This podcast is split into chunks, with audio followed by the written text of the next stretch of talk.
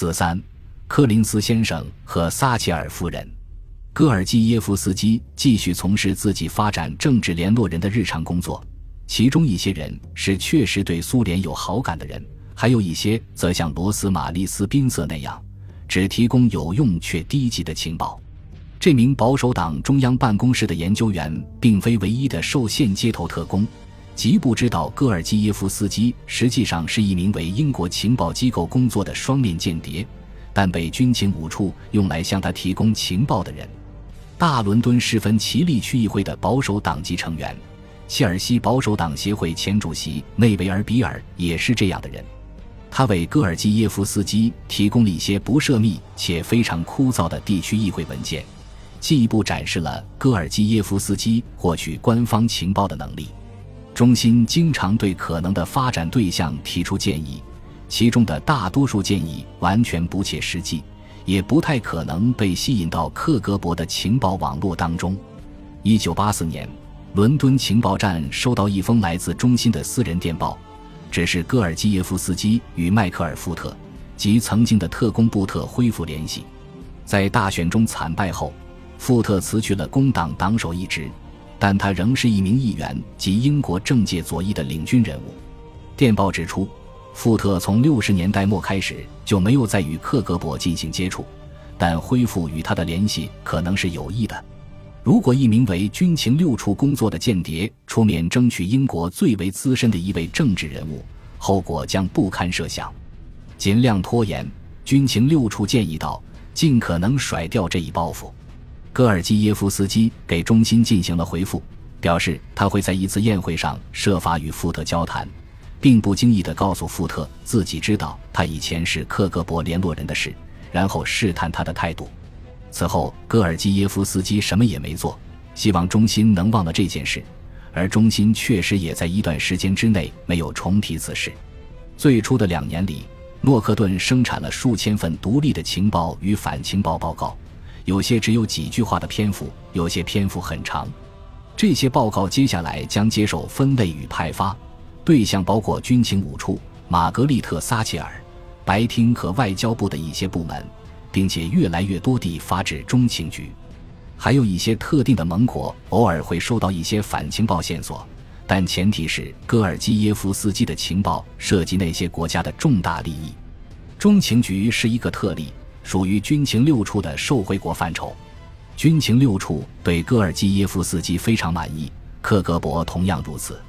莫斯科的上级对他作为 P 二线负责人所提供的大量情报印象深刻，军情六处给他提供了大量有趣的低级情报，养肥了克格勃。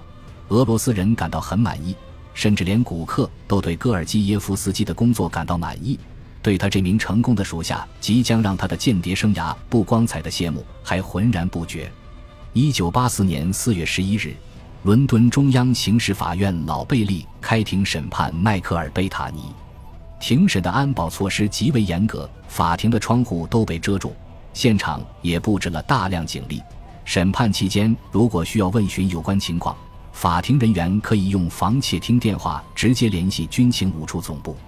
因为证据涉密程度较高，审判大多数时间仅由摄像机拍摄，没有公众或记者在场。贝塔尼穿了一套细条纹西装，系了一条花斑领带。他坚称自己从事间谍活动的动机纯粹是出于意识形态，他不是同性恋，也没有被勒索，更不是为了钱。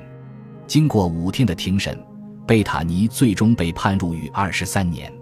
你的行为构成叛国罪。首席大法官雷恩在宣布判决时表示：“很明显，你在很多方面都非常幼稚，而且你既固执又危险。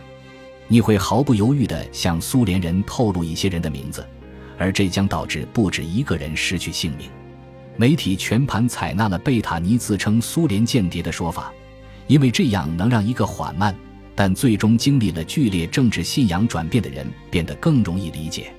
各大报纸对贝塔尼的描述都体现了他们希望看到的形象：粗花泥傻瓜变成邪恶叛徒。《太阳报》如此惊呼，《泰晤士报》则指出，情报领域的冷战从未停息。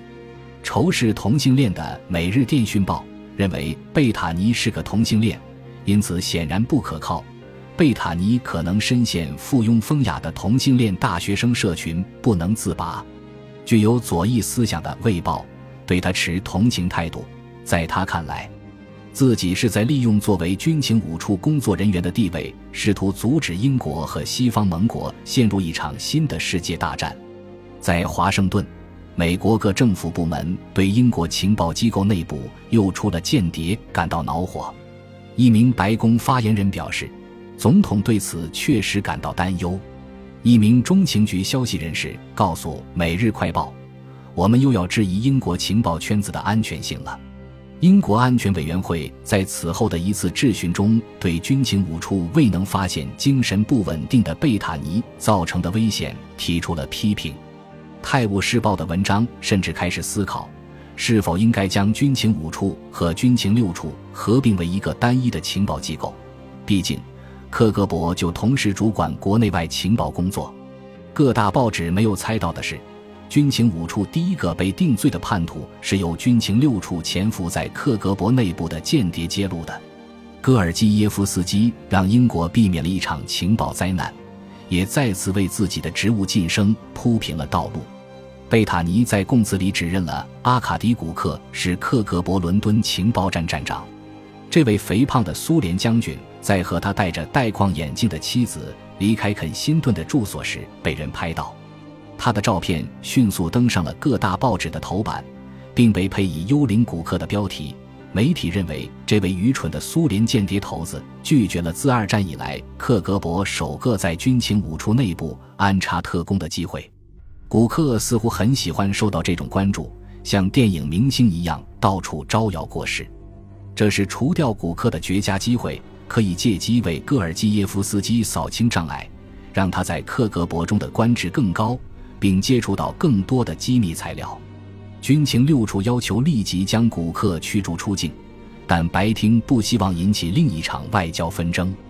然而，根据当时刚上任的军情六处反情报与安全主任克里斯托弗·科温的说法，这是除掉古克的唯一一次机会。古克一直很谨慎。避免直接卷入克格勃发展特工的行动，他在将来可能会更加小心。军情五处内部也有人反对驱逐古克，指出驻苏使馆的新任邮件安全官刚刚到莫斯科任职，如果古克被驱逐的话，苏联肯定会进行报复，将这名刚上任的官员驱逐出境。不过，军情六处坚持认为这一代价是值得的。随着古克离开。尼基坦科任期临近结束，戈尔基耶夫斯基最终有可能接任克格勃伦敦情报站站长一职。这样做风险很大，一名高级官员说，但他有可能因此掌握到克格勃针对英国的全部行动。情报机构为撒切尔夫人草拟了一封寄给外交部的信，指出既然古克的身份已经公开，他就必须被驱逐。在信中，古克的名字被刻意拼写成 Gook。在英国报纸中，只有《每日电讯报》这样拼写古克的名字。撒切尔夫人是《每日电讯报》的读者。这封信显然向外交部暗示，首相已经从早间报纸上获悉了俄罗斯间谍头子的情况，并希望他被驱逐。如果外交部继续阻挠，首相会亲自过问。这一策略奏效了。一九八四年五月十四日。古克因从事与外交身份不符的活动，被宣布为不受欢迎的人，限期一周离境。不出所料，苏联人立即作出回应，将军情五处新上任的官员驱逐出境。古克离开前一天晚上，苏联使馆举行了一场欢送会，准备了丰盛的食物与酒水，大家轮流发言，欢送即将离任的负责人。轮到戈尔基耶夫斯基发言时。他对古克不吝奉承之词，我肯定给人一种油嘴滑舌、不太真诚的感觉。古克有些步履蹒跚，嘴里嘟囔道：“你从大使那里学到了不少东西。”苏联驻英大使华而不实的高谈阔论，是使馆里一个经久不衰的笑料。尽管已经喝醉了，古克还是察觉到戈尔基耶夫斯基对他的离开感到高兴。第二天，古克将军飞回莫斯科。此后变得默默无闻，他让自己受到了过度的关注，令克格勃十分难堪。而与他工作上的极端无能相比，这一点更加无法原谅。接下来，列奥尼德·尼奇坦科受命代行克格勃伦敦情报站站长的职责，并很快开始谋划让自己成为正式的继任者。戈尔基耶夫斯基成为他的副手，他对克格勃情报站内部电报和文件的查阅权限也有所提升。大量新情报很快流入军情六处手中。戈尔基耶夫斯基专案距离取得最终的战果只有一步之遥。如果他能精明运作，让自己入主站长办公室，克格勃伦敦情报站所能掌握的一切信息都将唾手可得。现在挡在他面前的只有尼奇坦科了。本集播放完毕，感谢您的收听，喜欢请订阅加关注，主页有更多精彩内容。